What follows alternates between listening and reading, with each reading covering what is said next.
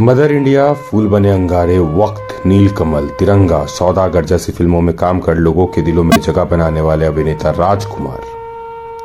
बॉलीवुड में अपने अड़ियल स्वभाव के काफ़ी फ़ेमस थे। इसके साथ ही वह काफ़ी मुंहफट भी थे।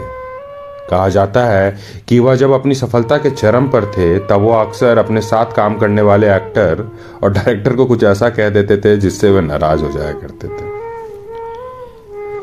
ऐसा एक बार पंगा उनके फ़ेमस डायरेक्टर रामानंद सागर के साथ हुआ था। रामानंद सागर और राजकुमार के बीच हुई अनबन भले ही पचपन साल पुरानी है, लेकिन यह किस्सा आज भी लोगों के जहन में है आज भी लोग इस किस्से के बारे में जानने के बाद आवक रह जाते हैं। रामानंद फैंस के बीच धारावाहिक रामायण बनाने की वजह से काफ़ी फ़ेमस है। हालाँकि उन्होंने अपने निर्देशन करियर में एक से बढ़कर एक फ़िल्में दी हैं।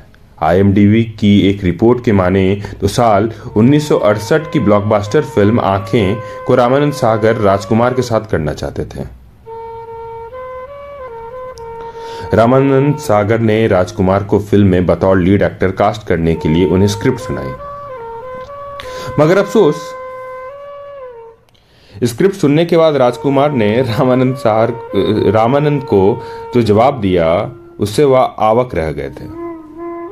रिपोर्ट के अनुसार स्क्रिप्ट सुनने के बाद राजकुमार ने पास में बैठे अपने कुत्ते को बुलाया और पूछा कि क्या तुम फ़िल्म करोगे? उसने कोई जवाब नहीं दिया। इसके बाद राजकुमार ने रामानंद सागर से कहा कि मेरा कुत्ता भी आपकी फ़िल्म नहीं करना चाहता तो मैं कैसे करूँगा?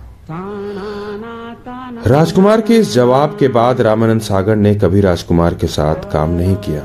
गौरतलब है कि राजकुमार के मना करने के बाद रामानंद ने उस समय के नए नवेले एक्टर धर्मेंद्र को आँखें में बतौर लीड एक्टर कास्ट किया। धर्मेंद्र के अलावा फ़िल्म में माला सिन्हा, महमूद, कुमकुम और सुजीत कुमार ने काम किया।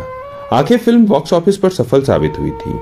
इस फ़िल्म के लिए रामानंद सागर को फ़िल्म फेयर का सर्वश्रेष्ठ निर्देशक पुरस्कार मिला था। वहीं यह फ़िल्म धर्मेंद्र के करियर के लिए बेहद लकी साबित हुई थी। धर्मेंद्र की डेब्यू फ़िल्म दिल भी तो दिल भी तेरा, हम भी तेरे के बाद आँखें, फ़िल्म उनकी दूसरी सबसे बड़ी हिट साबित हुई थी।